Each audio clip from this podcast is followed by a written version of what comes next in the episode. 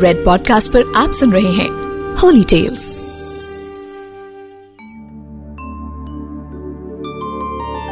जगन्नाथ धाम को पुराणों में धरती का वैकुंठ कहा गया है। ये भगवान विष्णु के चार धामों में से एक है। इसे श्री क्षेत्र, श्री पुरुषोत्तम क्षेत्र, शाक क्षेत्र, नीलांचल, नीलगिरी और श्री जगन्नाथपुरी भी कहते हैं। यहाँ लक्ष्मीपति विष्णु जी ने तरह तरह की लीलाएँ की थी। नमस्कार। मैं हूँ हिमांशु शर्मा और रेड पॉडकास्ट के होली टेल्स में मैं आज आपको सुनाऊँगा जगन्नाथपुरी की कथा। तो आइए, शुरू करते हैं।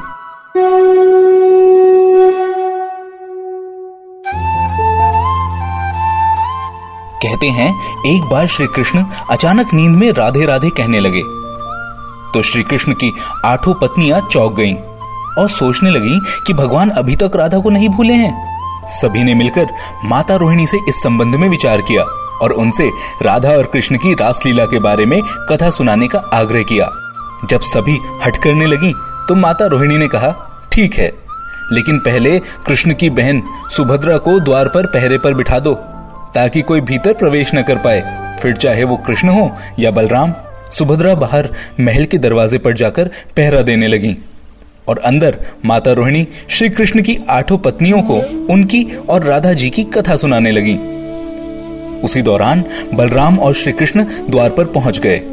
अब द्वार पर खड़ी सुभद्रा भी ये कथा बड़े ध्यान से कान लगाए सुन रही थी। श्री कृष्ण और बलराम के आने पर सुभद्रा ने बड़ी ही चतुराई से उन दोनों को कुछ बहाना बनाकर द्वार पर रोक दिया। लेकिन क्योंकि माता रोहिणी की आवाज़ दरवाजे तक आ रही थी तो श्री कृष्ण और बलराम भी वहीं सुभद्रा के साथ द्वार पर खड़े होकर बड़े ही आराम से पूरी कथा का आनंद लेने लगे।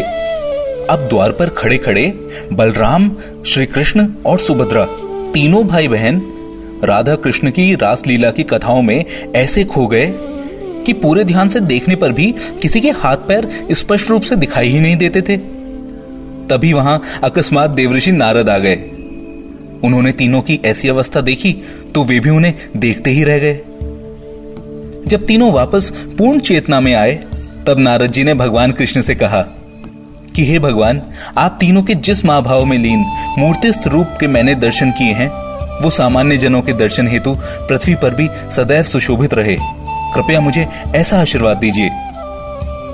तब प्रभु ने तथास्तु कह दिया और कहते हैं, तभी से भगवान कृष्ण, बलराम और सुभद्रा जी का वही रूप आज भी जगन्नाथपुरी में विद्यमान है और उनके इस रूप को सर्वप्रथम स्वयं भगवान विश्वकर्मा जी ने बनाया था।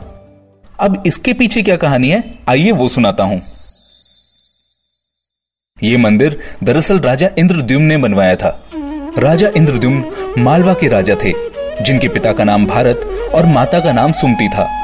एक रात भगवान विष्णु ने उनको सपने में दर्शन दिए और कहा, नीलांचल पर्वत की गुफा में मेरी एक मूर्ति है, उसे नील माधव कहते हैं। तुम एक विशाल मंदिर बनवाकर उसमें मेरी वो मूर्ति स्थापित कर दो। राजा ने अपने सेवकों को नीलांचल पर्वत पर उस मूर्ति की खोज में भेज दिया। उन सेवकों में एक ब्राह्मण था, विद्यापति।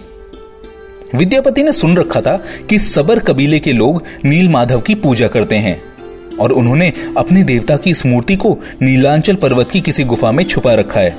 विद्यापति ये भी जानता था कि सबर कबीले का मुखिया विश्व वसु नील माधव का उपासक है और उसी ने मूर्ति को गुफा में छुपा रखा है। राजा तक मूर्ति पहुँचाने के लिए चतुर विद्यापति ने उस कबीले की मुखिया की बेटी से विवाह कर लिया और आखिर में वो अपनी पत्नी के ज़रिए नील माधव की गुफा तक पहुँचने में सफल हो गया। उसने वो मूर्ति चुरा ली और राजा को लाकर दे दी। इधर कबीले का सरदार विश्व वसु अपने आराध्य देव की मूर्ति चोरी होने से बहुत दुखी हुआ। अपने भक्त के इस दुख से भगवान भी दुखी हो गए। भगवान की लीला। वो वापस गुफा में लौट गए। लेकिन हाँ अपने दूसरे भक्त, राजा इंद्रद्युम्न से उन्होंने वादा किया कि वो एक दिन उनके पास ज़रूर लौटेंगे। बशर्ते कि वो एक दिन उनके विशाल मंदिर बनवा दे और उस मंदिर में उनकी मूर्ति को स्थापित करने के लिए तैयारी करे। कुछ ही समय पश्चात राजा ने भव्य मंदिर का निर्माण कराया और भगवान विष्णु से मंदिर में विराजमान होने के लिए कहा। तब भगवान ने राजा इंद्रद्युम्न से कहा, तुम मेरी मूर्ति बनाने के लिए समुद्र में तैर रहे एक बड़े पेड़ का टुकड़ा उठाकर लाओ, जो द्वारिका से समुद्र में तैरकर पुरी आ रहा है। राजा ने भगवान की आज्ञा मानकर उस बड़े से पेड़ के टुकड़े को ढूंढकर सभी सेवकों से लाने के लिए कहा। सेवकों ने वो टुकड़ा ढूंढ तो लिया, पर उस भारी भरकम लकड़ी के टुकड़े को सारे सेवक मिलकर भी नहीं उठा पाए। जब उन्होंने आकर राजा को ये बात बताई तो राजा समझ गया कि ये काम नील माधव के अनन्य भक्त सबर कबीले के मुखिया विश्व वसु ही कर सकते हैं। इसलिए उसे विश्व वसु की सहायता लेनी पड़ेगी। तब उसने जाकर विश्व वसु से विनती की कि वो जाकर समुद्र से उस भारी भरकम लकड़ी के टुकड़े को उठाकर मंदिर तक ले आए। और सभी लोग ये देखकर हैरान रह गए कि विश्व वसु ने अकेले उस भारी भरकम लकड़ी के टुकड़े को उठाकर मंदिर तक पहुँचा दिया। उस वक्त भगवान विश्वकर्मा एक बूढ़े व्यक्ति का रूप धरकर वहाँ आए और अब बारी थी लकड़ी से भगवान की मूर्ति गढ़ने की। राजा के कारीगरों ने लाख कोशिश कर ली, लेकिन कोई भी लकड़ी में एक छेनी तक नहीं मार पाया। तब तीनों लोग के कुशल कारीगर भगवान विश्वकर्मा, जो एक बूढ़े का रूप धारण कर कर आए थे, उन्होंने राजा से कहा कि वे नील माधव की मूर्ति बना सकते हैं। लेकिन साथ ही उन्होंने अपनी शर्त रखी कि वे 21 दिन में मूर्ति बनाकर तैयार करेंगे, और ये मूर्ति वे अकेले में बनाएँगे। कोई उनको ये मूर्ति बनाते हुए नहीं देख सकता। राजा इंद्रद्युम्न ने उनकी ये शर्त मान ली। लोगों को आरी, छेनी, हथौड़े की आवाज़ें आती रहीं। और अंदर विश्वकर्मा जी द्वारा भगवान की मूर्ति गढ़ने का कार्य चलता रहा। पर एक दिन राजा इंद्रद्युम्न की रानी गुड़ीचा अपने को रोक नहीं पाई। वो दरवाजे के पास गई तो उन्हें कुछ आवाज़ सुनाई नहीं दी। वे घबरा गईं। उन्हें लगा, बूढ़ा कारीगर कहीं मर तो नहीं गया? उन्होंने तुरंत राजा को इसकी सूचना पहुंचवाई। अंदर से कोई आवाज़ सुनाई नहीं दे रही थी। तो राजा को भी ऐसा ही लगा कि कहीं उनकी रानी का शक सही तो नहीं। सभी शर्तों और चेतावनियों को दरकिनार करते हुए राजा ने कमरे का दरवाज़ा खोलने का आदेश दे दिया। पर जैसे ही कमरा खोला गया तो बूढ़ा व्यक्ति गायब था और उसमें तीन अधूरी मूर्तियाँ मिली पड़ी मिली। भगवान नील माधव और उनके भाई के छोटे छोटे हाथ बने थे, लेकिन उनके पैर नहीं बने थे, जबकि सुभद्रा के हाथ पाव बनाए ही नहीं गए थे। तब राजा ने इसे भगवान की इच्छा मानकर इन्हीं अधूरी मूर्तियों को स्थापित कर दिया।